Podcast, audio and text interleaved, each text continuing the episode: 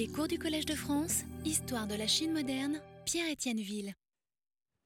Bien, donc je vais en terminer aujourd'hui avec le, avec le euh, de Li Xiufang.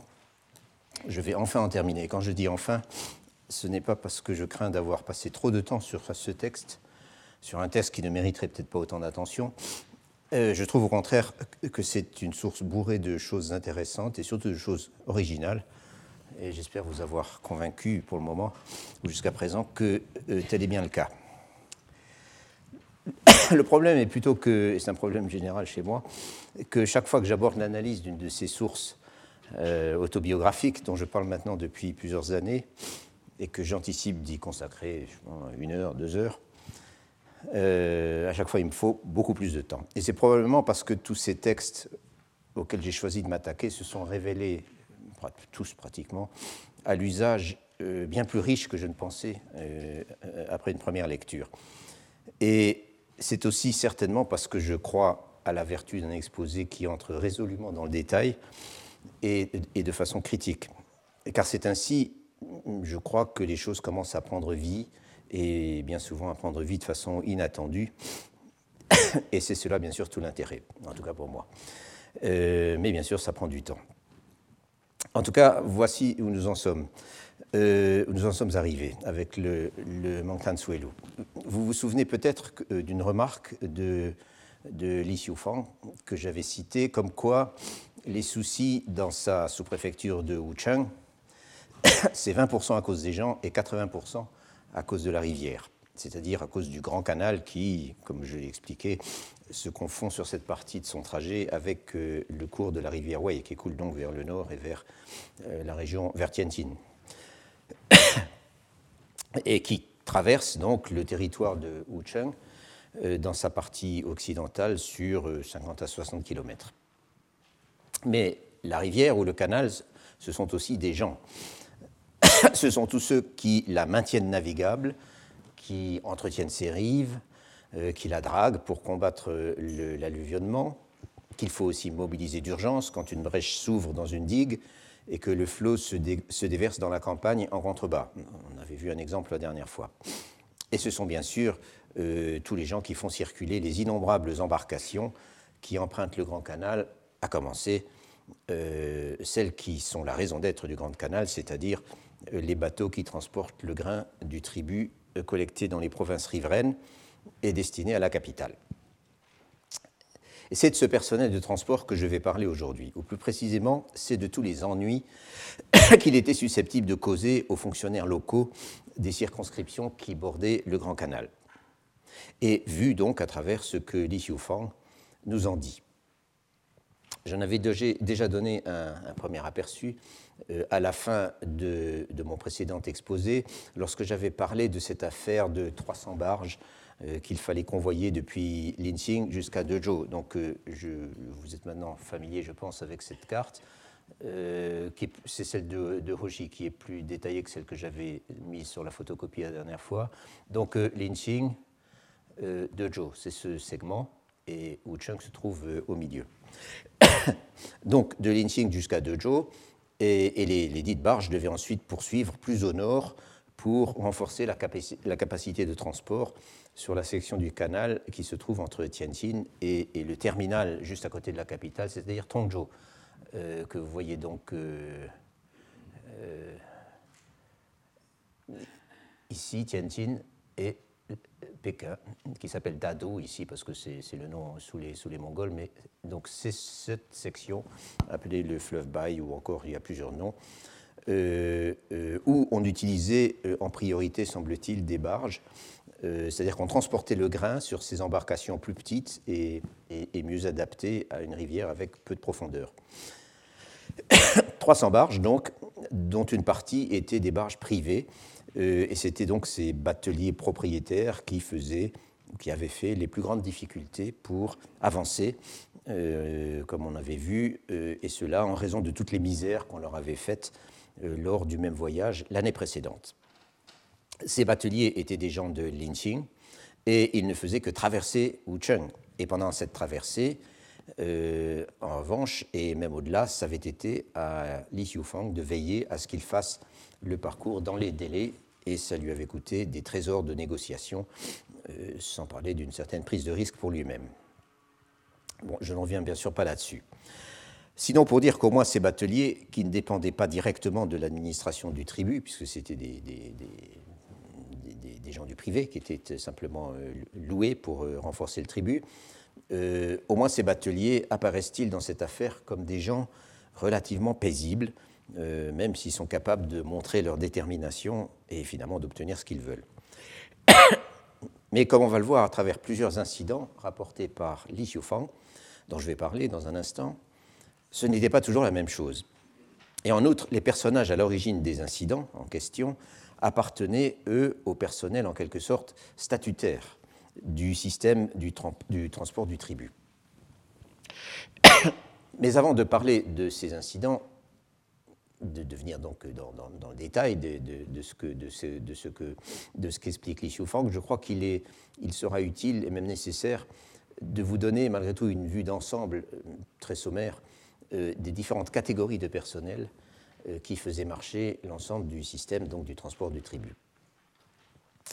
Un premier point très important à souligner, c'est que la dynastie des Qing a introduit un certain nombre de changements importants dans la structure dont elle avait hérité, euh, de la, de, des Ming.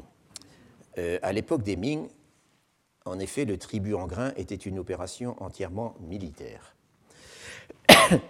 Hoshi Ayao, ce spécialiste japonais dont je vous ai cité il y a deux semaines une présentation générale du système et à laquelle j'ajoute sur la feuille d'aujourd'hui un autre titre qui est également une synthèse et qui complète la précédente sur, un certain nombre de points. Euh, Hoshi Ayao donc va jusqu'à parler d'une organisation de temps de guerre à propos du transport du tribut euh, sous les Ming.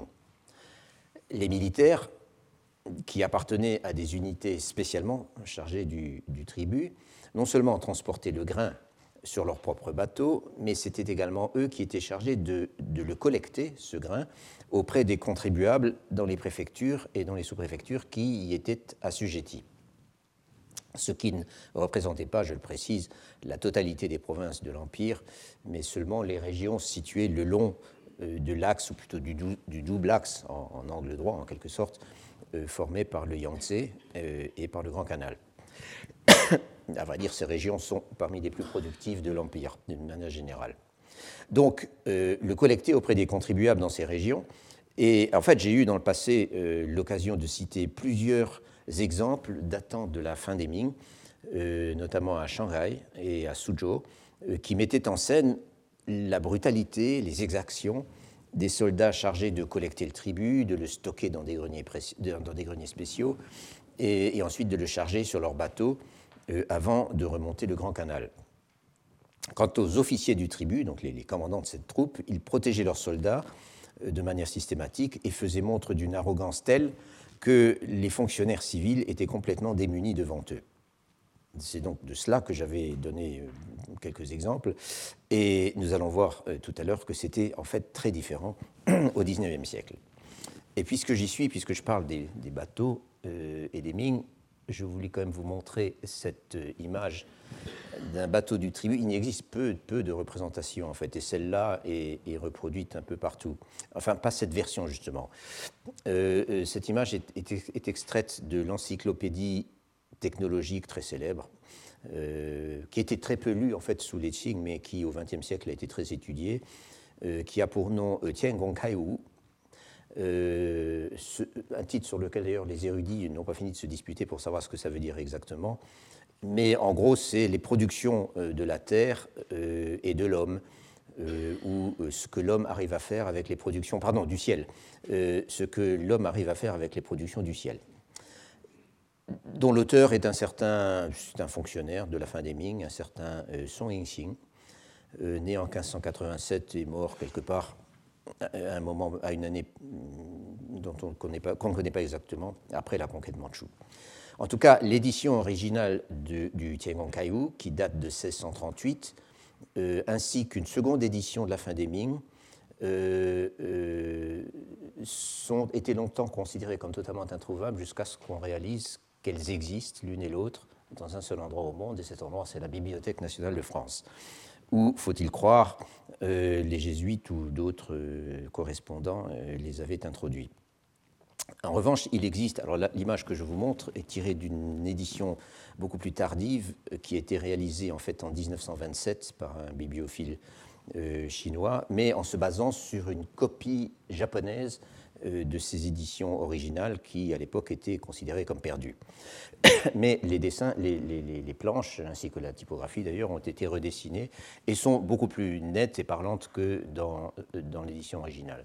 Donc ce que vous voyez, je ne vais pas, euh, je vais pas euh, commenter trop longtemps là-dessus, mais ce que vous voyez d'abord, c'est qu'il y a des voiles. Donc les, barges qui circulaient sur le canal avaient des voiles d'appoint, je dirais.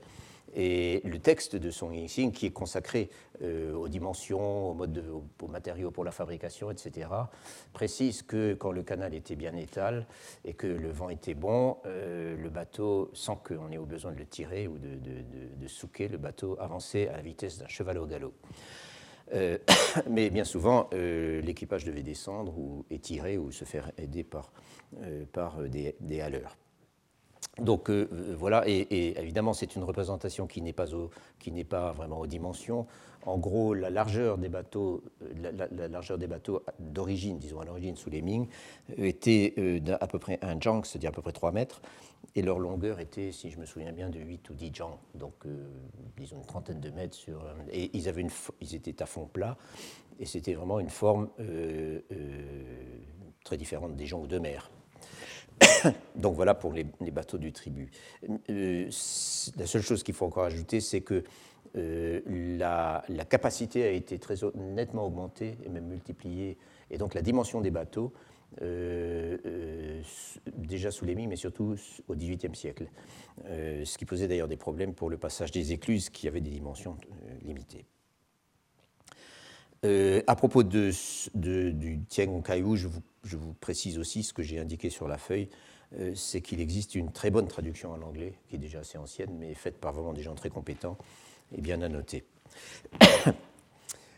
Sous les Ming, donc, pour y revenir, le tribut en grain était une affaire à 100% militaire. Sous les Qing, en revanche, c'est assez différent. Le tribut, d'abord, est collecté non plus par les militaires, mais par les administrations locales, et ce n'est qu'ensuite qu'il est remis euh, euh, aux militaires qui ont la responsabilité de le convoyer. D'ailleurs, Li Xiufang a, euh, quelque part dans ses souvenirs, une anecdote sur la livraison du tribut par les producteurs, par les paysans, au grenier de Wucheng, par les contribuables, donc qui y étaient assujettis. En effet, Wucheng faisait partie des trois préfectures du Shandong, riveraines du Grand Canal, euh, donc à, l'est du Grand Canal, euh, qui étaient assujetties euh, aux tribus. Et dans cette anecdote, qui se situe, est-il précisé, pendant une année où la récolte était très abondante, il y a une telle cohue à la porte du grenier, de gens avec leurs charrettes chargées de grains, que de contribuables pressés de s'acquitter de leurs obligations, qu'il faut tirer au sort pour savoir qui va passer en premier et qui devra faire la queue pendant deux, même trois jours. Cela dit, si les militaires restaient responsables du convoyage, ils ne l'assuraient pas tout seuls, comme sous la dynastie présente. Les bateaux du tribut, sous les Qing, étaient en fait montés par différentes sortes de personnel. Il y avait donc d'abord les militaires, qui ne faisaient que superviser et diriger les équipages à raison d'un ou au maximum deux soldats par bateau, Et ces soldats étaient sous le commandement de l'officier ou des officiers, il y avait souvent deux officiers, semble-t-il, qui étaient placés à la tête de chaque flottille. Et les flottilles, donc le terme est bang, euh, en principe regroupaient une vingtaine de bateaux chacune. Et ces officiers euh, étaient appelés des unguan, donc littéralement des fonctionnaires du transport, euh, tandis que leurs hommes, les soldats, étaient des untun, donc des soldats du transport, ou des unding, la même chose. Le reste de l'équipage, en revanche, était entièrement composé de civils. C'étaient des matelots, donc euh, des chouéchos, euh, euh, qui, au début des Qing, étaient en principe neuf par bateau. C'est-à-dire qu'on reproduisait en fait le chiffre original de la réglementation des Ming, où il y avait dix soldats sur un bateau. Là, il y a un soldat, neuf matelots, mais avec l'accroissement de la capacité des jonques du Grand Canal, dont j'ai parlé tout à l'heure, dès le début du XVIIIe siècle, ce chiffre est passé à 30 ou 40 matelots sur chaque bateau. Et enfin, troisième catégorie, il y avait les haleurs, donc les tienfu, donc les hommes qui tirent, euh, qui étaient théoriquement recrutés sur place euh, et qui n'accomplissaient pas la totalité du voyage, contrairement aux matelots. Je veux dire qu'ils n'étaient employés que à proximité de leur lieu de recrutement. Et point important, c'était aux soldats de se débrouiller pour recruter les matelots et recruter les haleurs, et aussi pour les payer. Et ils devaient en outre assurer l'entretien des bateaux, et du fait de toutes ces, de toutes ces euh, charges, euh, la condition des militaires, qui étaient les responsables ultimes du transport du tribut, et sur qui retombaient les sanctions euh, en cas de retard ou pour défaut de livraison, que la condition des soldats était extrêmement précaire. Elle l'était déjà sous la, sous la, dynastie des Ming d'ailleurs, et elle l'est devenue de plus en plus avec le passage du temps si bien qu'à la fin du compte, les soldats n'avaient plus guère d'alternative euh, qu'entre ou bien trouver des sources de revenus illégales, et cela, ça se faisait essentiellement en exploitant la capacité de transport de la flotte du tribut pour leur propre compte, ou alors la désertion. enfin, contrairement aux soldats qui étaient rattachés à des garnisons bien déterminées, donc qui étaient traçables, si je puis dire, euh, sauf s'ils désertaient, euh, les matelots et les haleurs étaient en majorité des paysans déracinés, euh, voire des victimes de la famine, euh, qui trouvaient ainsi à s'employer. À l'origine, ces matelots, donc ces, paysans qui entraient dans la marine du tribut, étaient recrutés au sein de la population qui résidait immédiatement au voisinage des garnisons d'où partaient les flottes. Mais assez rapidement, ils en sont arrivés à former un groupe flottant euh, et sans attache territoriale claire, un groupe d'errants, si vous voulez, et par conséquent, euh, un groupe qui était d'autant plus difficile euh, à contrôler. Suivant les circonstances, les soldats, les matelots et les haleurs, ou bien s'entendaient entre eux pour exploiter la situation à leur profit et rançonner les populations riveraines, ou au contraire, ils étaient en concurrence. Et comme nous verrons dans certains des incidents dont je vais vous parler, il leur arrivait de s'opposer les uns aux autres de la façon la plus brutale. Mais du point de vue des habitants, bien sûr, euh, des habitants des localités situées le long, du canal et qui avaient à subir leurs exactions, c'était tout un. Encore qu'en fin de compte, euh, d'après ce qu'on lit en tout cas dans, euh, bah dans justement, encore qu'en fin de compte, il semble que les matelots étaient les plus redoutés des riverains. Quant à la relation de tous ces gens avec les fonctionnaires locaux, dont le euh, principal souci, comme nous l'avons vu euh, déjà, était de faire avancer le tribut avec le moins de désordre possible, euh, ces relations donc entre tous ces gens qui, naviguaient sur la flotte du tribut et les, fonctionnaires locaux étaient au minimum difficiles et elles requéraient, elles requéraient beaucoup de doigté de la part des fonctionnaires.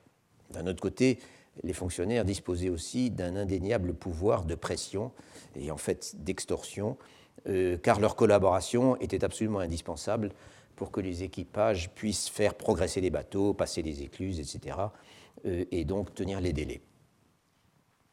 De toute façon, et encore une fois, la situation des individus qui montaient les bateaux du tribut ou qui les remorquaient n'a cessé de se dégrader avec le passage du temps. Et les problèmes qui posaient n'ont pu par conséquent que s'aggraver corrélativement. Dès la fin du XVIIIe siècle, tous ces gens ont commencé à s'organiser au sein de sociétés secrètes. Et le groupement qui a fini par dominer le long du canal était une de ces innombrables sectes d'inspiration bouddhiste dont j'ai déjà parlé, et celle-ci était appelée la secte de l'eau, ou l'Otia, du nom de son fondateur supposé euh, au début du XVIe siècle. Et Organisés de la sorte, euh, les équipages des bateaux du tribut étaient capables de résister aux autorités, et même de façon armée si c'était nécessaire, euh, comme on le trouve de plus en plus fréquemment mentionné euh, dans les sources. À l'époque qui nous concerne, donc disons aux alentours de 1840, et plus encore pendant la seconde moitié du XIXe siècle, les bateaux du tribut étaient devenus des sortes de repères flottants, portant toute une population de haleurs, de matelots et d'autres personnages peu recommandables euh, qui sévissaient le long du canal, soit collectivement, soit en concurrence les uns avec les autres. Et c'est d'ailleurs au sein de cette population, comment dire, contrôlée plus ou moins par les sociétés secrètes, que, que les, les, complots anti-mandchous ont commencé à, fleurir pendant la deuxième moitié du XIXe siècle. En outre, ces mêmes bateaux, euh, et ça c'est important, ces mêmes bateaux abritaient tout un commerce, euh, essentiellement en contrebande, euh, qui était contrôlé par des marchands de mèche avec les équipages. En fait, déjà à l'époque des Ming, les soldats du tribut étaient réglementairement autorisés à emporter avec eux une certaine quantité de denrées qui leur appartenaient et dont ils pouvaient faire commerce pour se repayer de leurs dépenses et aussi et donc pour compléter leurs revenus légaux, c'est-à-dire ces revenus réguliers des soldats qui participaient au transport étaient de deux sortes. Ils avaient d'une part leur solde mensuel, régulière en quelque sorte, donc c'est les hueliang, le grain du mois, et d'autre part ils avaient des indemnités de voyage, donc ça c'est xingliang, et ces indemnités de voyage étaient supposées couvrir tous les frais des soldats embarqués sur les bateaux du tribut, y compris les commissions qu'il fallait verser aux fonctionnaires locaux et à leur personnel pour faciliter l'avance des flottilles, euh, les commissions qu'il fallait payer aux responsables des greniers, à la capitale, à l'arrivée, pour qu'ils réceptionnent le grain sans faire d'histoire, euh, sans parler de l'entretien des bateaux et même sans parler du remplacement des cargaisons perdues ou endommagées. Mais euh, pour faire face à tous ces frais, ces indemnités, comme ce que j'ai appelé indemnités de voyage, donc euh, Xingliang, euh, étaient notoirement insuffisantes. La quantité de grains qu'un soldat de tribu était donc autorisé à embarquer de la sorte à titre privé n'était en fait pas négligeable et elle n'a pas cessé d'augmenter. Et à l'époque qui nous concerne, sous le règne de l'empereur Tao Guang, donc dans les années 1830 ou 1840, euh, euh, ce montant n'était de pas moins de 180 che, euh, étant l'unité de compte pour le grain, unité de volume, euh, valant un peu plus d'un hectolitre. Autrement dit, à supposer que les matelots, dans leur cargaison privée, emmènent que du grain, ça allait chercher dans les 10 tonnes, malgré tout. Mais pendant les dernières décennies de l'histoire du canal, ces activités commerciales euh, ont pris une extension considérable euh, et sans grande considération des quotas qui étaient autorisés.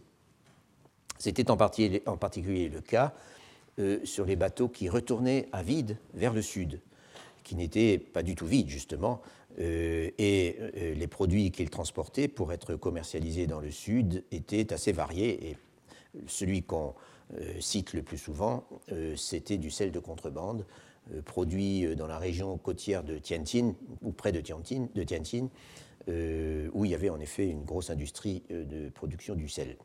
Mais aussi, parmi les autres produits pondéreux qui circulaient sur ces bateaux et souvent en, contrebande, où ce n'était pas autorisé, il y avait le, soja, et en particulier les fameux tourteaux de soja qui servaient d'engrais euh, dans les rizières et dans les champs de coton euh, du, du c'est des provinces du, sud. Enfin, voilà le tableau général, et c'est un tableau, euh, je précise encore une fois, que j'extrais pour l'essentiel des travaux de, de Hoshia Yao. Et comme nous allons le voir tout de suite, Li Xiufang était régulièrement confronté sur son propre territoire aux conséquences de cette situation, plus précisément de la situation à laquelle on, en était arrivé euh, au début du XIXe siècle. ces remarques ne font certes que confirmer l'état d'anarchie qui régnait à cette époque au sein du personnel engagé dans le, transport de tribus, mais comme pour le reste, elles ajoutent à cette notion générale, et j'y reviendrai plusieurs fois, elles ajoutent la dimension du vécu et aussi la dimension, la dimension du détail. Comme je l'ai dit euh, à l'instant, à l'époque des Qing, les bateaux du tribut étaient montés par des équipages composés essentiellement, euh, entièrement de, si l'on si accepte l'unique soldat ou les deux soldats, composés entièrement de civils. Donc ces gens que j'appelle des matelots, euh, placés sous la responsabilité donc d'un ou deux soldats par bateau et au-dessus d'eux d'un ou deux officiers par flottille. Dans le Mongtan Suelu, ces matelots, donc ces shueisho, sont manifestement les plus indisciplinés et les plus à craindre pour les populations riveraines. Li Xiufang consacre une entrée à leurs méfaits, ou plus exactement à la méthode qu'il a adoptée pour essayer de les neutraliser. Le paragraphe est introduit par une constatation générale, à savoir, je cite, Les matelots des bateaux du tribut sont tous des asociaux et des fauteurs de troubles. Euh, ce qui est une traduction un peu libre de l'expression euh, euh, qui est tout à fait une expression très courante, euh, encore qu'elle est un pedigree très distingué, puisqu'on la trouve déjà dans des textes anciens. en tout cas, dans cette expression Bucheng, le, ce mot Bucheng signifie à la fois être mécontent, ou plus précisément être frustré dans ses ambitions ou dans ses désirs, et violer la loi, susciter le désordre, etc. Donc euh, les Buchengjetu, dans ce cas, et c'est confirmé par euh, le contexte, sont, si vous voulez, des sortes de desperados, des gens qui n'ont rien à perdre, qui sont prêts à tout, et qu'aucun effort d'éducation n'arrivera jamais à faire rentrer dans le droit chemin. En d'autres termes, ce sont des asociaux, encore une fois, qui sont totalement incontrôlables, le type même de personnage que l'État impérial rejette et que les fonctionnaires locaux craignent par-dessus tout.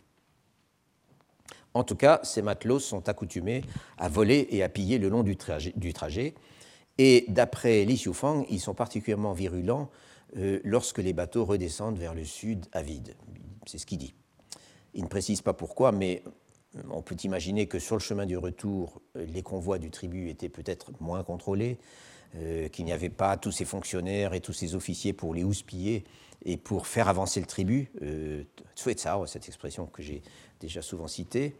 Et l'on peut également imaginer, c'est même tout à fait logique, que du simple fait qu'après que le grain du tribut euh, avait été déchargé à Tongzhou, ou souvent déjà à Tianjin, c'est-à-dire euh, euh, c'est-à-dire, comme nous l'avons vu, à Tianjin, où il y avait de très grands greniers, souvent il y avait un échange sur de nouvelles barges.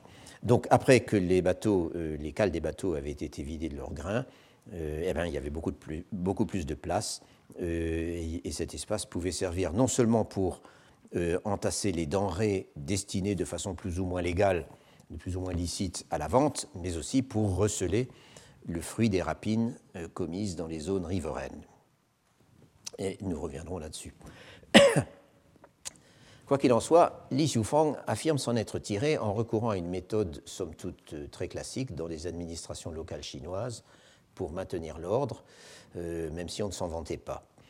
Et cette méthode consistait tout simplement à jouer de la familiarité et même de l'intimité entre gendarmes et voleurs, pour parler en termes généraux.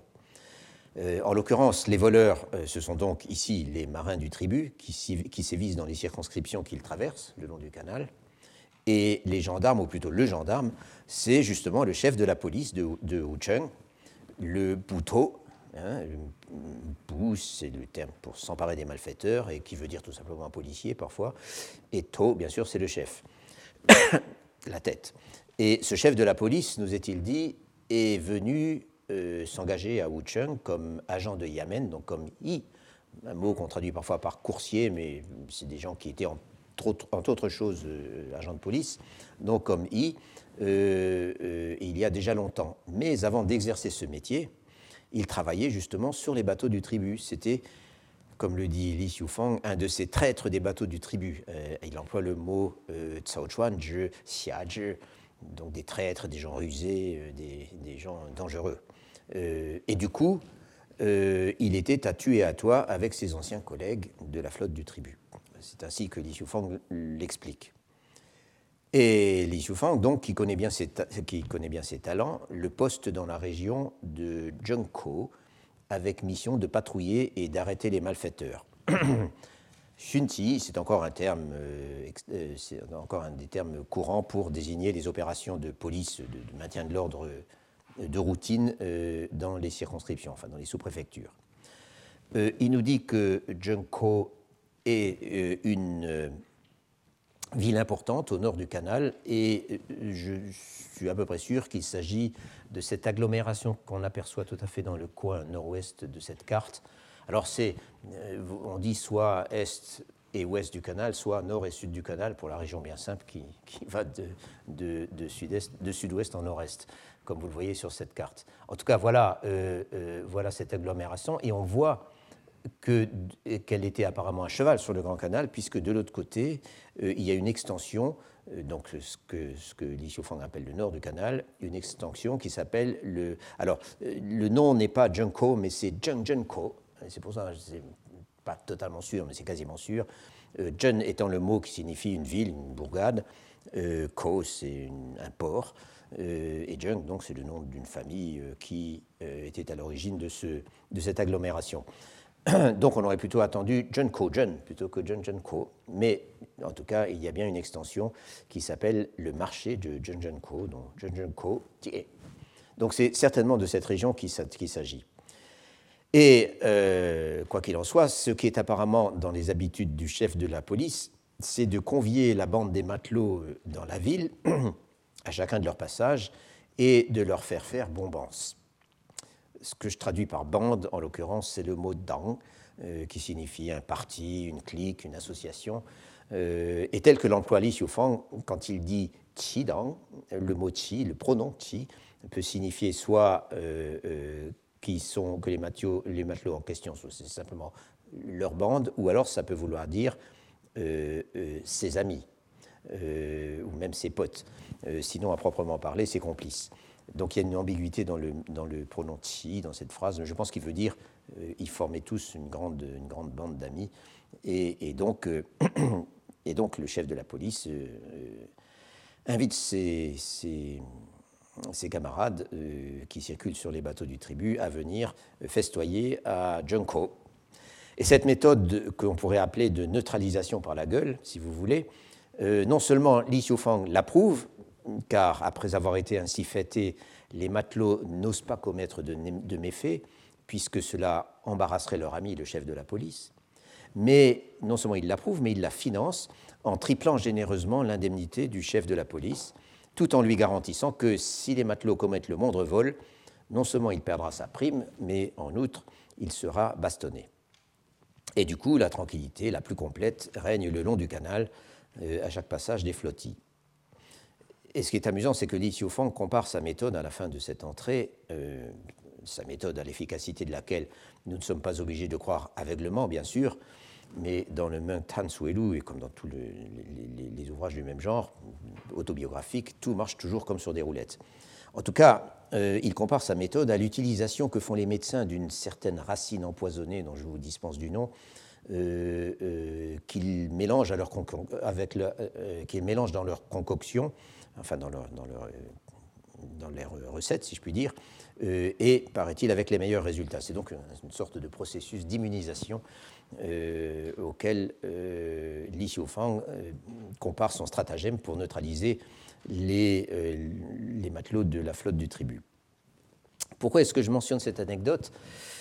La proximité de la police et des malfaiteurs, et mieux que cela, le sentiment d'honneur qui retient les seconds de mettre les premiers dans l'embarras, quand ils les ont bien traités et vice-versa, c'est un vieux thème dans la littérature chinoise. Pensez simplement au roman des Bordelot, donc au Shuirujuan, euh, où on le trouve pratiquement à chaque page. Enfin, j'exagère, mais on le trouve beaucoup. Mais il n'y a pas que la littérature. Je veux dire qu'on ne manque pas de témoignages, euh, y compris de témoignages d'occidentaux d'ailleurs, euh, qui confirment qu'il y avait beaucoup de porosité euh, entre le monde des agents d'Yamen, de la Chine impériale d'une part, et d'autre part ce qu'on appellera, pour simplifier, le milieu, euh, et que cette porosité s'entretenait à coup de services rendus.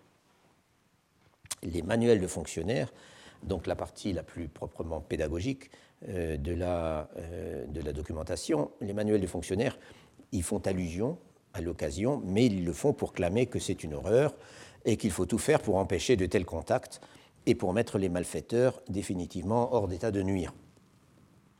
Or, ce qui me paraît intéressant ici, justement, c'est que Li Xiufang n'est pas du tout gêné pour reconnaître que c'est une réalité euh, et qu'il est très satisfait d'avoir su en jouer aussi habilement. Il est vrai d'un autre côté que les malfaiteurs, dans le cas présent, se conduisent peut-être comme des bandits, ils pillent, ils volent, mais qu'ils travaillent eux-mêmes pour le gouvernement. Ce sont des matelots de la flotte du tribut, ce ne sont pas des pirates. Euh, qu'ils viennent du dehors et qu'ils ne sont pas là de toute façon pour rester. C'est donc un cas de figure un peu, euh, un peu spécial, un peu particulier. Mais ce que l'histoire illustre aussi, euh, comme d'ailleurs bien d'autres anecdotes dans le Montansuelu, c'est que, étant donné la faiblesse extrême des moyens dont dispose un magistrat pour maintenir l'ordre, il est bien obligé de s'adapter à la situation et de trouver donc des stratagèmes. Et ce qu'il doit aussi arriver à faire, c'est de sécuriser, si je puis dire, le personnel dont il dispose, c'est-à-dire de s'assurer de sa fiabilité en maniant à bon escient, comme on vient de le voir, à bon escient, la carotte et le bâton. Et quand je dis bâton, c'est bien de cela qu'il s'agit, puisque la bastonnade était le principal moyen de coercition et de sanction euh, auquel recouraient les magistrats en toute légalité. Et tout indique qu'on en usait très généreusement dans les Yamens. Et je rappelle au passage que la bastonnade chinoise, c'est-à-dire l'administration du gros bâton, euh, appelé Zhang, euh, pour un tarif qui se comptait par dizaines de coups, enfin on était 20 coups, 30 coups, 60 coups, euh, sur le bas du dos et sur les cuisses, que cette bastonnade chinoise n'était pas une plaisanterie et que ça laissait la victime dans un très piteux état. Cela étant, si l'on se fie du moins à la façon dont Li Xiufang se représente lui-même dans le Mangtan Suelu, il y a chez lui une qualité très particulière dans sa relation au petit, personnel, je veux dire, bastonnade ou pas bastonnade. Euh, en tout cas, une attitude qui contraste euh, très nettement avec l'intolérance et même le mépris de la plupart de ses collègues. De ses collègues pour qui le petit personnel, c'était une gêne nécessaire, mais dont on voulait entendre parler le moins possible, ou alors pour qui, tout simplement, c'était l'ennemi. J'y avais fait illusion il y a quelques semaines, et là encore, dans le paragraphe relativement court que je viens d'analyser, il m'est difficile, enfin j'avais fait allusion à cette attitude donc de Li Xiufang, il m'est difficile de ne pas trouver un certain ton de connivence dans la façon dont il s'adresse au personnage pittoresque et surtout bien connecté, euh, qui est son chef de la police et dont il attend qu'il le mette à l'abri des déprédations systématiques auxquelles se livrent les équipages de la flotte du tribut. En tout cas, ce que je viens d'évoquer ne représente qu'une petite partie des problèmes d'ordre public posés par le, passage du tribut en grain à Wuchang, euh, ou dans toute, autre sous-préfecture, euh, bien sûr. Les, les, propos de Li Xiufang confirment, et au-delà, ce que je disais tout à l'heure sur ce qu'étaient devenus les équipages du tribut du XIXe siècle, à savoir une horde de gens peu recommandables qui profitaient de l'immunité offerte par les bateaux de l'administration. C'est d'ailleurs exactement ce qu'il dit dans l'entrée qui fait suite à celle dont il vient d'être question. Il dit Les bateaux du tribut sont des repères de bandits et de brigands. Tao so, et ce mot so est, le mot qu'on emploie toujours pour les repères où vont se cacher euh, les brigands. Mais il ajoute aussi ceci, et ça c'est plus original, il ajoute Là où ils sont le plus à l'abri, ce sont les bateaux du gouverneur général du tribut. Comprenons non seulement le bateau sur, lequel le gouverneur général lui-même parcourt le canal, mais encore tous ceux de sa suite et de ses chargés de mission. Euh, pourquoi cela? Eh bien, parce que lorsque les bandits et les brigands en question, donc les matelots, euh, vont cacher leur butin sur un de ces bateaux appartenant au commandement, personne n'ose aller perquisitionner. Si bien qu'on arrive à cette situation paradoxale que c'est la plus haute autorité de l'administration du tribut qui sert de couverture aux employés les plus humbles et en même temps les plus indisciplinés euh, de la dite administration. L'une des anecdotes dans lesquelles Li Xiufang met en scène ce paradoxe suggère en tout cas qu'il n'avait pas réussi à sécuriser les rives du canal aussi parfaitement qu'il ne le prétendait juste avant. Cela se passe à un moment où il a dû se rendre sur le canal pour y accueillir un envoyé du gouverneur, général du tribut. Et ce mot que je traduis par envoyé, c'est toujours chai, euh, qu'on trouve constamment dans le texte, où il désigne aussi bien de simples agents d'Yamen, du petit personnel envoyés par le magistrat pour remplir telle ou telle tâche, que, comme ici, euh, des fonctionnaires en mission envoyés par les hautes autorités de la province ou de l'administration du tribut. Donc, alors qu'il se trouve là, il tombe sur un homme en larmes qui lui explique qu'il circulait euh, sur la berge du canal avec une palanche sur l'épaule chargée de neuf ligatures de sapec et que ces neuf ligatures, il vient de se les faire voler par le chef des haleurs et par des matelots. Et il a vu de ses propres yeux ces personnages porter leur butin sur le bateau de l'envoyé du gouverneur général. Du coup, il n'a évidemment pas osé leur courir après. Mais il affirme que le chef des haleurs est redescendu du bateau et qu'il se promène tranquillement sur la rive du canal. Li procède alors euh, de façon expéditive. Il autorise le plaignant à partir lui-même à la recherche de cet individu qu'il a dévalisé, à s'en emparer de force si c'est nécessaire et à le lui ramener. Et ensuite, une fois que l'autre euh, le lui a en effet ramené, il l'emmène menotté jusqu'à son tribunal où il l'oblige à restituer l'argent volé. Pas d'impunité, donc, au moins dans ce cas-là. Et pour le coup, le haleur aurait mieux fait de rester sur le bateau officiel plutôt que de redescendre sur la berge. Mais ce qui est intéressant, c'est que Li Xiufang explique que s'il avait procédé dans les règles, c'est-à-dire en signant un ordre d'arrestation et en envoyant sur place un policier, au lieu de dire à la victime de se charger elle-même de l'arrestation, et tout de suite, l'autre euh, aurait largement eu le temps de s'envoler il n'y aurait pas eu de coupable identifiable, il aurait fallu envoyer un rapport au gouverneur général du tribut, et tout cela n'aurait de toute façon abouti à rien. En tant que magistrat, je l'ai déjà noté, Li Xiufang avait la responsabilité de juger et de sanctionner les délits qui survenaient sur son territoire. Et s'il s'agissait de crimes graves, comme un pillage, sans parler d'un homicide, il avait la responsabilité de faire un rapport aux autorités supérieures après avoir établi les faits. Et les délits commis par les équipages ou les soldats du tribut faisaient bien sûr partie de, cette, obligation. Mais comme Li nous le montre par l'exemple, il faut parfois savoir ruser lorsque les fauteurs de troubles arrivent à s'abriter derrière les autorités du tribut, ou alors il faut se résoudre à laisser tomber. Nous venons de voir que les bateaux montés par les dites autorités étaient susceptibles de servir très concrètement de sanctuaire mais d'une façon beaucoup plus générale, Li Xiufang se plaint de ce que le gouverneur général du tribut a tendance à protéger systématiquement ses équipages lorsqu'ils sont visés par une procédure judiciaire. Il admet d'ailleurs que c'est la même chose à l'intérieur de toutes les hiérarchies. Par exemple, dans une affaire dont je redirai un mot à la fin, ce sont des soldats venus de la province métropolitaine voisine, donc du, du Zheli, euh, qui sont venus faire des dégâts, et même des gros dégâts, à Wucheng, mais Li Xiufang sait pertinemment que leurs officiers peuvent toujours faire le rapport le plus mensonger pour se couvrir. Ils seront de toute façon soutenus par le gouverneur général du Joli, euh, dont ils sont les subordonnés, dont ils dépendent. Et ceci soulève, je le dis en passant, soulève un problème intéressant dans l'économie générale de la bureaucratie impériale chinoise. Nous avons en effet un peu trop tendance à considérer cette bureaucratie comme un corps monolithique et entièrement contrôlé par le centre alors que, en réalité, les rivalités entre machines administratives territoriales, l'esprit de corps à l'intérieur des hiérarchies provinciales, et quand je dis esprit de corps, ça peut être plus cyniquement une complicité générale alimentée par d'inavouables relations de corruption et de cadeaux euh, entre les différents échelons. Alors donc tout cela tendait à s'opposer, à opposer une résistance passive aux tentatives de contrôle du pouvoir central, en fait, euh, ces, tentatives de contrôle étaient défaites en quelque sorte par ces, rivalités entre machines rivales. Mais je ne m'attarde pas là-dessus, car cela nous entraînerait tout loin, trop loin, et puis ce sont des choses dont j'ai déjà souvent parlé. Simplement, il me semble intéressant de voir que Li Xiufang fait allusion à de telles protections ne serait-ce qu'au passage, et que là, comme, dans d'autres circonstances, il en tient compte et il essaye de s'adapter. En tout cas, pour revenir à l'administration du tribut, Li Xiufang est un jour appelé sur le canal parce qu'il y a eu une bagarre entre des matelots et un marchand de galettes qu'ils avaient fait venir sur leur bateau et qu'au cours de la bagarre, le marchand de galettes était tombé à l'eau.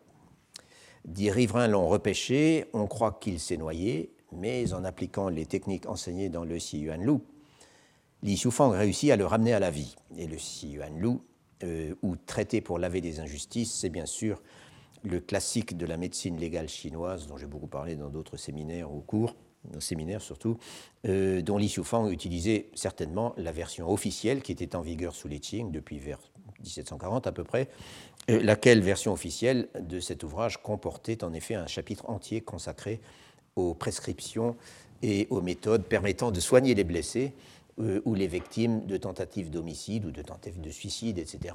Autrement dit, de sauver des vies.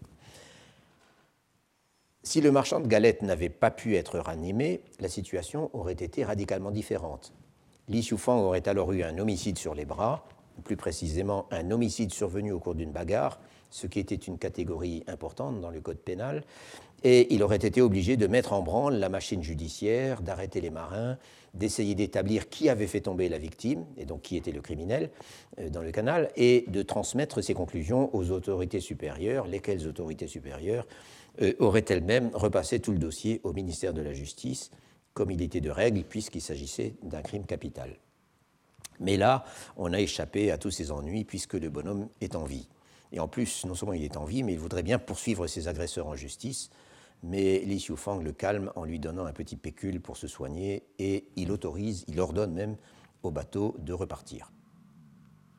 Or, lorsque Li Xiufang rentre à son Yamen, dans, ses bureaux, on l'informe que des matelots très excités se sont présentés euh, il y a quelque temps au tribunal en clamant qu'il y avait eu une bagarre sur leur bateau et que non pas une, mais trois personnes étaient tombées à l'eau, le marchand de galettes, dont le corps avait été repêché par des gens du coin, et deux des leurs, qu'on n'avait pas pu retrouver. Ils avaient donc entrepris de rédiger une plainte pour homicide. Mais alors même que le scribe était en train, donc Li était absent, il était sur le canal. Donc alors même que le scribe était en train de rédiger sa plainte, ou la plainte pour le compte de ces gens, quelqu'un avait accouru du canal pour dire qu'en fait le marchand de galettes était en vie, que le magistrat avait ordonné au bateau de repartir et qu'il n'y avait donc plus de problème. Et du coup, les matelots avaient laissé tomber la plainte et avaient détalé. En d'autres termes, et c'est ce que commande Li Xiufang devant son personnel, en d'autres termes, il croyait encore qu'il y avait effectivement eu mort d'homme, et pour faire pression sur le magistrat, ils essayaient de se couvrir en prétendant qu'il y avait eu aussi des victimes de leur côté, euh, introuvables comme de bien entendu. Donc, euh, il s'agissait d'un cas typique de fausse accusation, de ouga, euh, c'est le terme qu'il emploie, et la fausse accusation était un délit grave, puni comme tel par le Code pénal. Or, justement, et c'est le point dont je suis en train de parler, et qui constitue la conclusion de cette anecdote, justement, le gouverneur du tribut accorde toujours sa confiance, dit Li Xiufang, aux fausses accusations émanant des équipages de sa flotte. De la même façon encore, Li Xiufang renonce à faire un rapport et à porter plainte dans un cas où ça aurait pourtant été on ne peut plus justifié. il avait reçu l'ordre de faire construire des barges, encore, et pour cela, il lui fallait acquérir les matériaux de construction nécessaires à Tianjin, qui était à plus de 500 km. Et ces matériaux, euh, des soldats d'une flottille du Tiangxi revenant à vide, donc depuis Tianjin, s'étaient offerts à les transporter jusqu'à Wucheng contre une rétribution de 200 taels d'argent. Or, quand ils arrivent avec leur bateau à Wucheng, on constate qu'il manque la moitié de la cargaison. Et les soldats expliquent alors qu'ils ont été rançonnés par des officiers appartenant à la suite du gouverneur général du tribut, lesquels officiers étaient tellement insatiables que non seulement toute l'indemnité de transport payée par les Sufang y est passée, et au-delà, mais qu'à la fin, comme ils n'avaient plus les moyens de répondre euh, aux demandes des officiers, aux exigences des officiers, ceux-ci euh, ont fini par bastonner tout l'équipage et à l'obliger à se mettre en route immédiatement, euh, donc sans avoir pu charger tout le bois. Et donc ces victimes des exactions ou des officiers de la suite du gouverneur général veulent déposer plainte et ils demandent à Li Xiufang d'envoyer un rapport au dit gouverneur général. D'ailleurs, ils sont prêts à être interrogés par lui, en fait, quand ils passeront par Huayan, c'est-à-dire par la ville euh, au sud euh, du, directement au sud du fleuve Jaune. Euh, voilà. Huayan, qui est bien sûr ici euh, voilà, Royan, qui est, qui est l'endroit où en fait le gouverneur général du tribut, du transport du tribut, avait ses bureaux et avait son, son, grand yamen. Donc ils sont prêts, lorsqu'ils passeront là, à être interrogés. Ils ont les preuves, ils, ont les, ils connaissent les noms des officiers en question, ils ont le montant de tous les pots de vin qui leur ont été extorqués et ils sont sûrs de leurs faits. Dans un premier temps, Li Shufang ne voit pas d'opposition euh, à cela et, en fait il rédige son rapport. Après tout, euh, lui-même n'est pas personnellement impliqué dans cette affaire. Mais il réalise tout d'un coup, et ça c'est typique de la vie quotidienne du fonctionnaire local chinois, il réalise tout d'un coup qu'il s'est peut-être mis lui-même dans son tort en mobilisant des bateaux du tribut pour un transport, même s'il s'agit, comme il le dit, d'utiliser des bateaux de l'État pour transporter des matériaux de l'État. Et de fait, vérification faite dans les règlements, qui étaient des, énormes compilations, vérification faite, il n'en avait pas le droit, et le règlement prévoit bien une sanction, une rétrogradation. Alors, il se défausse euh, en expliquant aux soldats que finalement ça ne va pas, que de toute façon le gouverneur général ne censurera jamais des officiers qui dépendent de lui et qu'en outre euh, lui-même risque d'être sanctionné. C'est donc la même attitude d'adaptation prudente aux réalités que nous avons déjà rencontrée. Euh, pas de don quichotisme inutile, ce n'est pas la peine de vouloir défendre à tout prix les victimes d'abus quand on sait pertinemment que ça ne servira à rien et mieux vaut trouver quelques arrangements ou quelques stratagèmes local pour, euh, euh, pour arranger les choses, dans la limite de ses possibilités et surtout dans la limite de ce qu'on contrôle effectivement. Et c'est bien pour cela que je cite toutes ces anecdotes. Nous avons bien aujourd'hui une notion générale des difficultés de l'administration du tribut en grain et de la navigation sur le Grand Canal au XIXe siècle. Ces faits ne sont pas vraiment nouveaux, tout ce que je vous dis, et il y a eu suffisamment de travaux d'historiens là-dessus. Encore que peu ont la, précision et, l'érudition toujours du même auteur de Hoshi Hayao. Mais ce qui fait le prix de témoignages comme celui de Li Xiufang, et je n'en connais pour le moment pas d'autres comparables euh, sur ce problème particulier, euh, ce qui en fait tout le prix, c'est que ces difficultés sont décrites à partir d'un terrain concret, par quelqu'un qui s'y trouve confronté quotidiennement et que ces descriptions nous font apercevoir de véritables individus, que ces individus soient des victimes de la déréliction générale du système du tribut, ou au contraire, qu'ils en profitent et qu'ils cherchent à en retirer tous les avantages possibles, quitte à violer allègrement la loi. Ces individus que Xiufang met en scène sont très sommairement esquissés, c'est sûr, mais les actions qui leur sont prêtées euh, sont de vraies actions, si je puis dire, je veux dire que ce sont des actions individuelles qui n'engagent que leurs auteurs et qui sont déclenchées par leur propre passion euh, ou leur propre initiative. Et même chose pour ceux qui subissent et à qui arrivent ces malheurs. C'est bien de la souffrance vécue par un individu particulier qu'on nous parle et des réactions que cela suscite chez lui. C'est toute la distance, si vous voulez, entre euh, d'un côté la mention d'un certain personnage euh, qui se fait voler son argent à un certain endroit par certains individus dont il peut décrire les actions avec précision, et d'autre part la mention dans le mémoire d'un fonctionnaire ou dans un texte historique, et en Chine il y a une continuité structurelle entre les deux, que les équipages du tribut se livrent au brigandage et que les populations riveraines en souffrent beaucoup. Ou pour le dire encore autrement, c'est toute la distance entre une expérience individuelle et un fait historique. Si l'on admet qu'un fait historique ou l'histoire tout court est en grande partie l'addition d'expériences individuelles, ce qu'on peut admettre jusqu'à un certain point, alors il va de soi que l'accumulation des expériences individuelles aide à mieux comprendre l'histoire, ou au minimum à mieux en saisir la texture, et c'est ce point qui me paraît le plus important. Même si ce que je dis là n'est pas d'une profonde originalité, mais il me semble que c'est toujours bon à rappeler aux historiens, et notamment aux historiens de la Chine qui sont tellement euh, surdéterminé, dirais-je, par les sources historiques euh, chinoises, historiques euh, nobles. Quoi qu'il en soit, y compris, y compris les archives qui sont maintenant accessibles depuis 20 ou 30 ans, ou même 40, qui sont des documents administratifs et qui participent de ce même domaine finalement historique, même s'il y a beaucoup plus de détails dans les archives, bien sûr. Quoi qu'il en soit, une autre raison pour laquelle je cite toutes ces anecdotes, c'est, je l'ai déjà dit, l'attitude même de Li Xiufang telle qu'elle en ressort.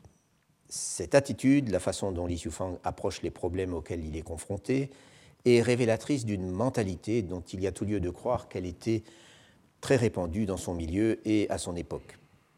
Li Xiufang était un bon fonctionnaire, il était scrupuleux et attentif, il essayait, ça je crois qu'on peut le croire, il essayait de ne pas se laisser dépasser par les événements, mais il n'envisageait pas qu'on pût vouloir réformer les choses autrement qu'au niveau du détail. Et il acceptait tous les dysfonctionnements dont j'ai parlé comme un donné, comme un fait de la vie. Le paragraphe où Xiufang raconte cette affaire de matelot rançonné par des membres de la suite du grand chef du tribut s'ouvre sur une phrase qui sonne, me semble-t-il, comme une acceptation résignée de la réalité telle qu'elle est, euh, pour ne pas dire comme une démission. Euh, en tout cas, encore une fois, c'est comme ça que je le sens. Et cette phrase, c'est, d'une manière générale, les injustices, on ne peut pas les dénoncer à la hâte. Donc, tafan, pouping, les, les, les affaires où il y a des injustices, ouais, que tuming, donc il ne faut pas se précipiter, il faut faire attention. Autrement dit, l'administration de la justice est soumise à certaines contraintes et certaines influences, regrettables, certes, et même condamnables, mais il vaut mieux savoir où l'on met les pieds avant de dénoncer des faits qui sont pourtant passibles des rigueurs de la loi. Cela étant, administration de la justice, il y a.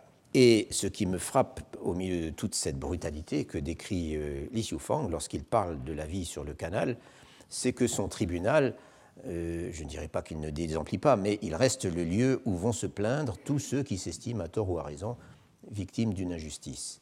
Et cela, vaut, aussi bien pour la catégorie dont je vais m'occuper à présent, à savoir les militaires euh, qui opèrent sur les flottilles du tribut. En fait, parmi les militaires que Li Xiufang doit gérer autant qu'il arrive à le faire, il y a deux catégories tout à fait distinctes l'une de l'autre. Il y a d'abord les militaires locaux, ceux qui sont basés à Wucheng. Nous avons déjà eu l'occasion de voir, je crois que c'était à propos de, l'affaire du village chrétien, nous avons déjà eu l'occasion de voir que les troupes cantonnées à Wucheng étaient très peu nombreuses. Euh, à l'époque de Li Xiufang, d'après la monographie locale, il y avait, ça se limitait à une quinzaine de cavaliers et à 75 soldats commandés par deux officiers. Il faut pourtant croire que même avec un effectif aussi réduit, ils étaient capables de causer beaucoup de nuisances. Lorsque Li Xiufang débarque dans son poste, lorsqu'il arrive pour la première fois, on vient lui expliquer que les deux catégories les plus détestées et celles qui sont considérées comme les plus nuisibles par les habitants de Wucheng, ce sont les contrôleurs de la gabelle et les soldats. Le problème avec les soldats, c'est qu'ils sont protégés par leurs officiers et que si l'on essaye malgré tout de sévir, les relations entre les fonctionnaires civils et militaires de la localité vont s'envenimer. Et cela, c'est une chose qu'un magistrat responsable doit éviter à tout prix.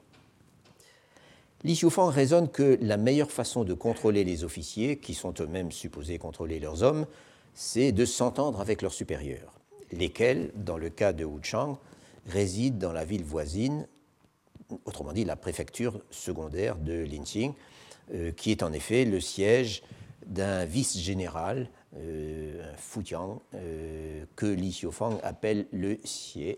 Et le mot Xie, en fait, désigne plutôt les troupes, mais ça, il y a toujours cette, façon de désigner un personnage par la circonscription ou la troupe dont il est responsable.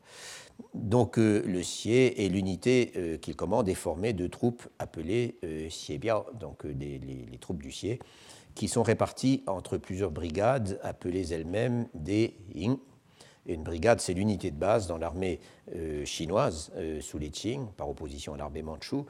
Euh, et elle compte en principe, euh, théoriquement, sur le papier, 5, 500 hommes. Il y a 500 hommes par brigade. donc les hommes stationnés à Wucheng sont détachés d'une de ces brigades de Linqing et Li Xiufang appelle leurs officiers des Yingguan, donc des officiers de la brigade de Linqing. C'est donc avec le vice-général qu'il convient de soigner les relations, et c'est à, qui est basé à, à Linqing, et c'est ce à quoi s'emploie Li Xiufang.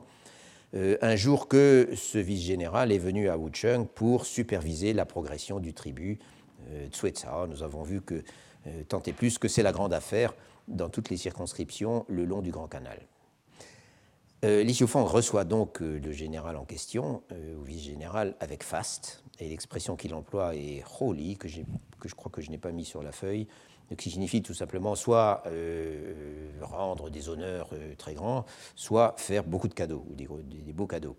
Les deux à la fois, en fait. Donc, euh, il le reçoit avec faste, et puis, bien entendu, festoyer, faire boire et manger. le vice-général devient son ami intime et Li Xiufang s'emploie à préserver ses bonnes dispositions en lui envoyant régulièrement des cadeaux. Lorsque les officiers locaux voient que leur supérieur est en aussi bon terme avec le magistrat, ils s'efforcent naturellement que leurs hommes respectent la loi. Et s'il y a un incident, malgré tout, euh, au lieu de protéger le fautif, comme il le faisait avant, ils l'adressent aussitôt au magistrat pour qu'il le sanctionne. Et dès lors, conclut Li Xiufang, c'est la tranquillité sur les marchés. Autrement dit, les commerçants locaux n'ont plus à subir les brutalités et les exactions euh, de la troupe.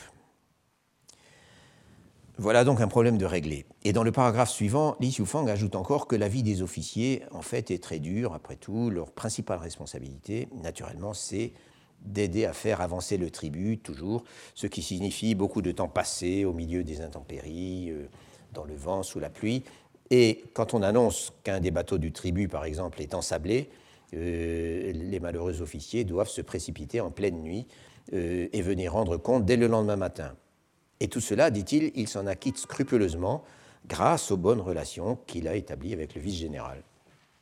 En plus, il soigne leur loyauté en leur accordant des aides, dont il précise bien que ce sont des dons pour maintenir les bonnes relations entre collègues et pas du tout des prêts, euh, parce qu'ils ont tout de suite posé la question. Euh, et il multiplie les gratifications et les récompenses aux troupes, euh, donc on a vu qu'elles n'étaient pas très nombreuses, au moment des revues, ce dont les soldats lui sont très reconnaissants, car les malheureux, et ça c'est un fait général qu'on connaît bien, les malheureux vivent dans le plus grand dénuement. Euh, tout cela coûte cher, dit-il, mais obtenir la docilité et la coopération de la troupe est à ce prix. Et je dois ajouter que cette vignette des relations euh, entre militaires et civils euh, dans une circonscription, ce n'est pas, unique, mais, elle est particulièrement parlante, me semble-t-il.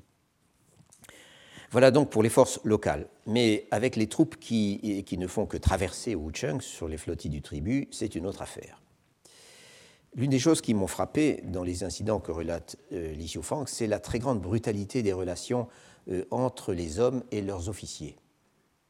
L'un de ces incidents, Li Xiufang a eu, le, a eu le traité à la demande directe du gouverneur général du tribut, qui était à ce moment stationné sur la partie du canal empruntant le cours de la rivière Wei, donc quelque part entre Linqing et Dezhou, si bien que Li Xiufang était, dit-il, soir et matin sur la brèche à remplir les missions que lui confiait le grand chef le grand chef dont il laisse entendre d'ailleurs qu'il lui accordait une grande confiance et, qu'il le traitait comme un proche conseiller. Li Xiufang a l'art comme ça de parler modestement et puis de glisser euh, ça et là euh, des remarques qui montrent qu'en fait il est vraiment exceptionnellement bon euh, et apprécié. Quoi qu'il en soit, le gouverneur général du tribut est un jour saisi de deux plaintes concurrentes, l'une émanant d'un soldat ou peut-être de plusieurs soldats, d'une flottille euh, accusant un officier nommé Liao euh, d'extorsion et de châtiment abusif, ou peut-être de torture abusif. C'est le, même mot aussi euh, pour l'un et l'autre. à l'encontre d'un de leurs collègues, donc d'un soldat. Et l'autre plainte émanant de l'officier Liao lui-même, accusant au contraire le soldat en question de résistance à l'autorité et de retard dans l'exécution des affaires publiques. ce qui traduit donc Kangwan ou Gong, donc des fautes professionnelles si vous voulez. Qu'en penser Eh bien, Li Xiufang risque, euh, quand il en parle avec le gouverneur général du tribut, que les soldats s'opposent peut-être à leur officier parce que celui-ci aurait touché une gratification pour la flottille et, sous-entendu, l'aurait gardé pour lui-même. C'est du moins la façon dont j'arrive à comprendre l'expression Xiang de Bangui. Donc, il a touché la Bangui. Alors, qu'est-ce que c'est que Bangui? Bang, c'est la, la, flottille, et Gui, c'est un, des mots tout à fait euh, coutumiers pour euh, des cadeaux euh, accoutumiers, justement. Euh, alors, pourquoi cette gratification et de qui? Et Comme toujours dans de tels cas, c'était probablement clair pour les lecteurs à l'époque, mais ça ne l'est pas du tout pour nous. La seule chose qui est sûre, c'est que toutes les personnes impliquées dans la circulation du tribut, y compris les fonctionnaires locaux, se payaient mutuellement, se versaient mutuellement des commissions coutumières pour s'assurer des cadeaux, que les choses avançaient et pour éviter les blocages de la part des uns ou des autres. Peut-être aussi faut-il comprendre cette gratification dans le contexte décrit au début de cette entrée. À ce moment, en effet, nous dit Li Xiufang, il n'y a pas moins de 38 flottilles stationnées le long de la berge du canal, 38 euh, flottilles donc de entre 10 et 20 bateaux, euh, pour laisser le passage aux flottilles montantes et en charge. Euh, et, c'est une question qui m'a été posée la dernière fois. visiblement, je veux dire, la, largeur, le gabarit du canal était sans doute variable, il n'est pas connu, mais il était très grand. Et il était, ce que suggèrent d'ailleurs des, gravures, notamment occidentales, qui, le représentent. Mais ça dépendait tout à fait des, régions. Il était particulièrement vaste et large au Tiangnan, au sud du Yangtze, où là, il y a des tas d'illustrations euh, chinoises ou occidentales. En tout cas, le canal était de toute façon assez large pour opérer des croisements, mais quand même pas assez pour laisser manœuvrer simultanément deux bateaux circulant en sens inverse et a fortiori deux flottilles. Et le bateau que nous avons vu, il est évident qu'il euh, avait besoin de zigzaguer, de manœuvrer s'il fonctionnait avec le vent. Et ça, c'est décrit, y compris d'ailleurs par Song Yixing dans les commentaires euh, à cette image. Cela dit, il m'est impossible de savoir exactement d'où venait et ce que représentait cette fameuse, ce, fameux bangoué, ce, supposé cadeau. Quoi qu'il en soit, le gouverneur général, qui semble plutôt favorable à la plainte des soldats, euh, envoie Li Xiufang sur place pour voir dans quel état se trouve euh, le malheureux qui, aurait été battu brutalement euh, et qui supposé avoir été sauvagement battu et qu'il faudrait éviter, là encore, qu'il meure, ne meure à la suite de ce traitement. Donc il faudrait éviter qu'il ne meure à la suite de ce traitement. Et il est en effet euh, comme peut le constater Li Xiufang quand il arrive sur le bateau, il est en effet dans un piteux état. Il gît depuis trois jours sur le pont, devant la cabine de l'officier, euh, en refusant de s'alimenter et avec l'intention visible de se laisser mourir pour mettre l'officier dans l'embarras et le faire casser de sa charge. Li réussit à le raisonner et à le renvoyer se faire soigner par ses collègues en lui promettant qu'il demandera au gouverneur général personnellement, demandera personnellement au gouverneur général de s'occuper de son cas. Puis il va voir l'officier qui ne veut rien entendre. Li reçoit alors l'ordre de les emmener tous les deux dans son tribunal pour juger l'affaire. Là encore, pas moyen de les faire s'accorder sur les faits, c'est-à-dire en fait sur le nombre de coups que l'officier aurait porté de sa propre main euh, sur le soldat. Est-ce que c'est 30, comme il le dit? Est-ce que c'est 70, comme le dit le soldat? Pas moyen qu'ils se mettent d'accord.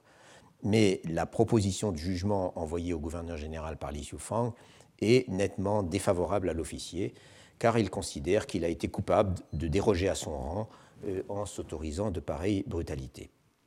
Donc l'officier se sent menacé, il essaie de faire intervenir le préfet et le vice-général de Linqing, mais en vain, car on lui apprend que seul Li Xiufang a vraiment l'oreille du gouverneur général du, du, tribut. Et en fait, Li Xiufang lui sauve la mise en convainquant le gouverneur général que ce serait une erreur de censurer et de casser l'officier au vu et au su de toutes les troupes qui montent ces 38 flottilles. En effet, si les soldats peuvent voir qu'il suffit de porter plainte pour faire casser un officier contre lequel ils ont, euh, à qui ils reprochent quelque chose ou qu'ils n'aiment pas, euh, euh, s'ils constatent cela, il n'y aura plus moyen de les discipliner.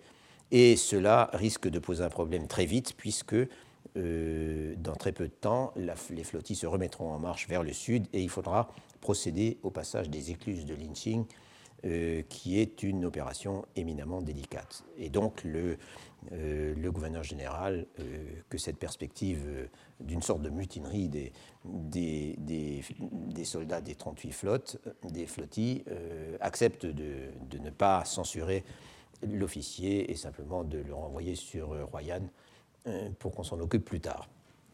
En tout cas, toute cette affaire suggère un arrière-plan d'indiscipline latente et de profonde hostilité entre les troupes du tribut et leurs officiers.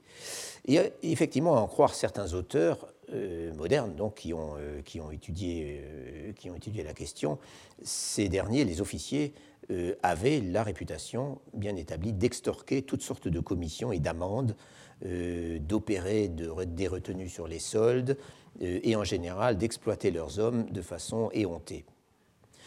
En tout cas, parlant d'indiscipline, on a un incident du même genre dans l'entrée suivante du, Mont, euh, où cette fois c'est un officier qui vient se plaindre au gouverneur général d'avoir été battu par des matelots à l'instigation de deux personnages que Li Xiufang désigne comme des. Pangchai. Et là, j'avoue que je ne suis pas très sûr de ce que ce terme peut exactement signifier ici donc banc des flottilles et chai des envoyés. Peut-être s'agit-il de fonctionnaires envoyés en mission pour accompagner les flottilles et veiller à leur progression.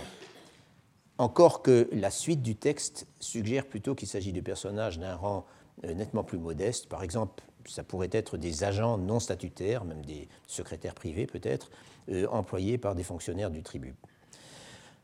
Quoi qu'il en soit, euh, peu importe le détail euh, de l'anecdote qui illustre une fois de plus le talent de Li Xiufang pour se tirer d'un mauvais pas, euh, puisque en l'occurrence le gouverneur général qui penchait plutôt pour la version de l'officier et qui avait encore une fois ordonné à Li d'emmener les deux Bangchai dans son tribunal pour résoudre l'affaire, exigeait un jugement le lendemain et il lui avait donné rendez-vous à un certain endroit le long du canal en disant Vous me ramenez votre jugement, sinon ça ira mal. Et il s'en est tiré, bon, euh, peu importe la façon dont il l'a fait, enfin, en, rédigeant un jugement suffisamment ambigu pour que, ça ne gêne personne. Mais je m'arrête là sur les soldats du tribut et je voudrais terminer cet exposé sur les relations du magistrat Li Xiufang avec les militaires en examinant un incident d'une nature assez différente, puisque cette fois ce ne sont pas, autant que je puisse en juger, des soldats de l'organisation du tribut qui sont en cause, même s'ils circulent en fait en bateau et sur le Grand Canal, euh, mais des soldats euh, de garnison régulière. Et le spectacle qui va nous être offert est celui d'une troupe déchaînée débarquant dans la ville de Wucheng, allant saccager le temple du dieu de la ville, s'attaquant même aux magistrats, et que ses officiers euh, s'avèrent incapables de contrôler. Ce sont, nous dit Li Xiufang, des soldats de Taming, très indisciplinés, qui traversent le territoire de Wucheng et qui décident de descendre à terre pour aller s'amuser dans la ville. Daming était une préfecture, euh, Daming n'est pas sur cette carte, euh, mais enfin, c'est facile de montrer l'emplacement, c'était, euh, alors attendez, voilà, Linxing, de à peu près là. Donc c'était une, c'était une préfecture située tout à fait au sud de la province métropolitaine du Joli, qui à cet endroit dessine une sorte de doigt vers le sud qui s'intercale entre le Shandong à l'est et le Renan à l'ouest. Donc euh, c'est là que se trouve la préfecture de Daming, qui était en fait euh, riveraine ou contiguë de l'autre côté de la frontière provinciale de la préfecture dont dépendait euh, Wucheng. Donc des soldats de Daming. non, ce que je voulais dire, c'est que cette préfecture de Daming ne faisait pas partie de l'organisation du tribut. Et c'est pourquoi je ne pense pas que les soldats en question appartenaient, comme ceux que nous avons vus avant, à l'organisation du transport. C'était simplement une troupe qui transitait par là sans qu'il euh, nous soit dit pourquoi ou pour quelle raison. En tout cas, les redoutables soldats de Daming euh, entrent dans le temple du dieu de la ville, donc le Chenhua Miao. J'ai déjà parlé de ce temple dont il y avait un exemplaire dans toutes les villes chinoises. Euh, et là, ils, aperçoivent un groupe de statues, donc des statues en, des statues en terre glaise, peinture lurée, comme, comme, on en voit tellement dans les temples chinois, euh, représentant des démons et représentant plus précisément une scène dans laquelle on voit un bœuf qui met un individu musulman, un huetu, euh, en accusation et où le musulman se retrouve ligoté et emmené sur le dos du bœuf. Il y a aussi une peinture murale qui représente la même histoire. Le musulman et le bœuf, c'est bien sûr une allusion au fait que les musulmans chinois, qui ne pouvaient pas manger du porc, de porc comme les autres Chinois, euh, étaient des mangeurs de viande bovine, et que par là même ils enfreignaient l'interdit très général contre l'abattage et la consommation du bœuf qui existait en Chine depuis très longtemps et qui était confirmé par de multiples réglementations euh, publiques. Euh, en outre, le fait de manger du bœuf était un facteur classique d'hostilité ou de, de, critique raciste, pourrait-on presque dire, entre les Hui et les Han, donc entre les musulmans et les Chinois euh, non musulmans, euh, en Chine. Et sur tout cela, je vous renvoie bien sûr à l'ouvrage de Vincent Gossard, euh, donné en référence que, nous avons publié et qui est extrêmement riche là-dessus, qui a plusieurs pages sur justement le problème musulman par rapport au problème du bœuf. Donc, donc nos soldats de Daming, voyant cela, démolissent le mur où se trouve la peinture, puis ils s'emparent de la statue et ils vont la transporter jusqu'au bureau de la sous-préfecture. Arrivé au bureau de la sous-préfecture, il commence par démolir la porte de la pièce de réception chauffée, euh, puis demande d'un air féroce où se trouve le magistrat. À quoi on leur répond qu'il est sur le Grand Canal. Ils se répandent alors dans la ville où ils vont visiter les boutiques de prêt sur gage dans lesquelles ils exigent de l'argent contre des objets sans aucune valeur. Et si les propriétaires de ces monts de piété ne sont pas d'accord, euh, ils font un grand dégât. Li Xiufang, qui a été alerté, euh, accourt en compagnie d'un des chefs de la milice. Il retrouve les soldats dans un démon de piété, euh, et à ce moment-là, il place la statue volée devant lui et il lui demande pourquoi est-ce que le personnage est ligoté comme cela? Ça insulte notre religion musulmane. Ça insulte notre religion musulmane, et voilà l'explication. Ces soldats de Taming étaient des roués, et ils appartenaient donc à l'une des nombreuses communautés de Chinois musulmans qui existaient depuis des siècles euh, depuis l'époque mongole, semble-t-il, essentiellement, euh, en Chine du Nord, et, notamment euh, le long du Grand Canal. Quoique Li Xiufang n'en parle pas du tout à propos de, de Wucheng, sauf qu'il y a justement cette, dans le Chenhuang Miao, il y a cette représentation défavorable aux musulmans. Donc Li Xiufang essaye de les raisonner, mais il menace de lui envoyer une théière à la tête. Son milicien le protège, le patron du Mont-Piété l'emmène se mettre à l'abri dans une pièce voisine pendant que les soldats musulmans continuent de s'agiter derrière la porte.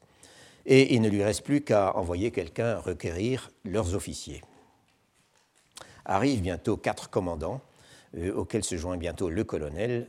autrement dit, tout l'état-major du régiment est là. Et ils ne savent pas où se mettre. Et ils implorent le pardon de Li pour les méfaits commis par leurs soldats. Et Li exige simplement que les meneurs soient bastonnés sur la berge du canal, que la statue soit restituée au temple de la ville et que la porte démolie soit réparée. Et pendant qu'un des officiers est allé veiller à, ce que tout cela soit fait, les officiers bavardent avec le magistrat et ils lui confient leurs difficultés, avant tout le fait que la troupe est arrogante et totalement impossible à contrôler, ce qu'en effet on vient de voir. Et quand on revient annoncer que tout a été exécuté, le colonel reconduit Li Xiufang dans ses bureaux. Euh, les commandants continuent de s'excuser à deux genoux. Euh, il les fait entrer euh, pour boire une coupe et tout semble réglé. Jusqu'à ce qu'un peu plus tard, on apprenne qu'en fait la statue n'a pas été ramenée au temple du dieu de la ville par les soldats, mais qu'ils l'ont jetée dans le canal. De nouveau, les officiers se prosternent en demandant pardon. Et là, Li Xiufang accepte de laisser tomber. Ils ont fait ce qu'ils pouvaient et lui a montré à la population qu'il ne se laissait pas marcher sur les pieds. Et en outre, il préfère s'abstenir de signaler l'incident à ses supérieurs et de notifier les autorités du Joli, d'où venaient les soldats, d'où venaient, ils appartenaient à, la garnison de Daming. Il est en effet à peu près sûr que les officiers inventeraient des accusations contre lui pour se couvrir et que le gouverneur du Joli se fierait à ces fausses accusations. C'est donc le thème auquel j'ai fait allusion tout à l'heure les supérieurs protègent les gens qui dépendent d'eux.